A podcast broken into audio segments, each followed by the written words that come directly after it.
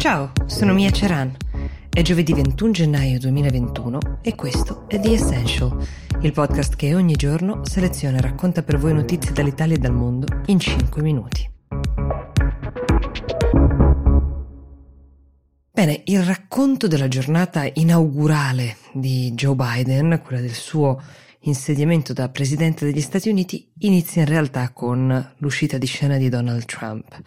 Have a good life, ha detto Trump agli americani mentre lasciava la Casa Bianca. We will see you soon. E questo ci vediamo presto è un chiarissimo riferimento a quell'annuncio che ha fatto in merito a questo movimento di sostenitori, così lo ha definito lui, eh, suoi sostenitori chiaramente, che stando alla sua versione starebbero crescendo giorno dopo giorno e che chissà dove lo potranno portare. Se n'è andato in elicottero alla volta di Maralago, la sua residenza, insieme a Melania ovviamente. Se n'è andato via intorno alle 8 del mattino perché lui alla cerimonia per il giuramento di Biden non ci sarebbe stato e questo lo sapevamo, non è neanche dato sapere se, come vuole la tradizione, abbia lasciato nella stanza ovale quel biglietto, quella, quel messaggio per il presidente che lo seguirà. È una tradizione, lo fanno tutti quanti. Alcuni di questi biglietti nella storia sono stati resi pubblici, alcuni sono veramente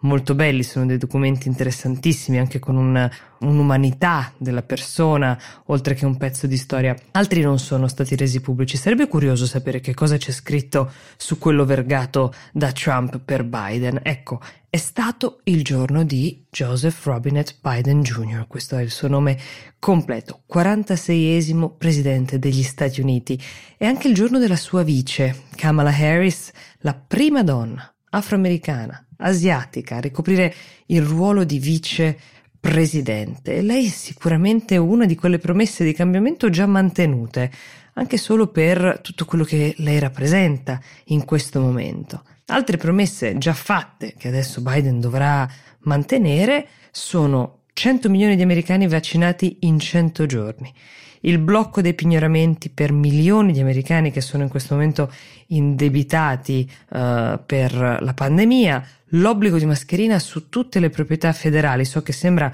incredibile considerando come viviamo noi ormai da mesi, ma in America non è obbligatorio ovunque la mascherina. Il ritorno degli Stati Uniti nell'Organizzazione Mondiale della Sanità è una scelta molto importante politicamente. Poi il ripristino degli accordi di Parigi sul clima che rimettono, diciamo, gli Stati Uniti in una compagnia di paesi mh, interessati a fronteggiare insieme il tema dell'emergenza climatica, poi la sospensione della costruzione del famoso muro con il Messico, ma anche il ritiro di quel divieto d'ingresso um, di cittadini provenienti da paesi a maggioranza islamica con l'elenco che aveva stilato Trump. Molto del lavoro, prima di essere rivoluzionario, sarà di ripristino di un'America che Trump si era impegnato a modificare profondamente, in parte era riuscito a modificare. Ecco, è chiaro che il tempo per le sorprese verrà dopo tutto questo primo elenco.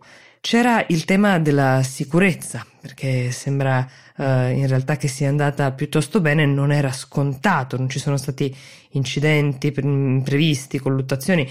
Fanno impressione le immagini che mostrano il giuramento di Biden uh, confrontate con anche solo quello di quattro anni fa, di Trump, dove già c'era molta più gente e ce n'era comunque molta meno di quella che ci fu all'inaugurazione di Obama, ancora prima la cerimonia in sé è stata, secondo molti, emozionante, anche perché aveva come teatro lo stesso posto che il 6 gennaio abbiamo visto barbaramente preso d'assalto, mentre ieri si è compiuto quello spettacolo della democrazia che gli americani storicamente sanno anche mettere in scena molto bene. Lo fanno anche con l'aiuto di chi lo fa di mestiere. C'erano Lady Gaga che ha cantato l'inno, c'era Jennifer Lopez uh, con uh, un'altra canzone patriottica e con il Pledge of Allegiance, che sarebbe il giuramento di fedeltà alla bandiera americana. Per la prima volta la frase una nazione sotto Dio, indivisibile, con libertà e giustizia per tutti, l'abbiamo ascoltata declamata proprio da lei in spagnolo.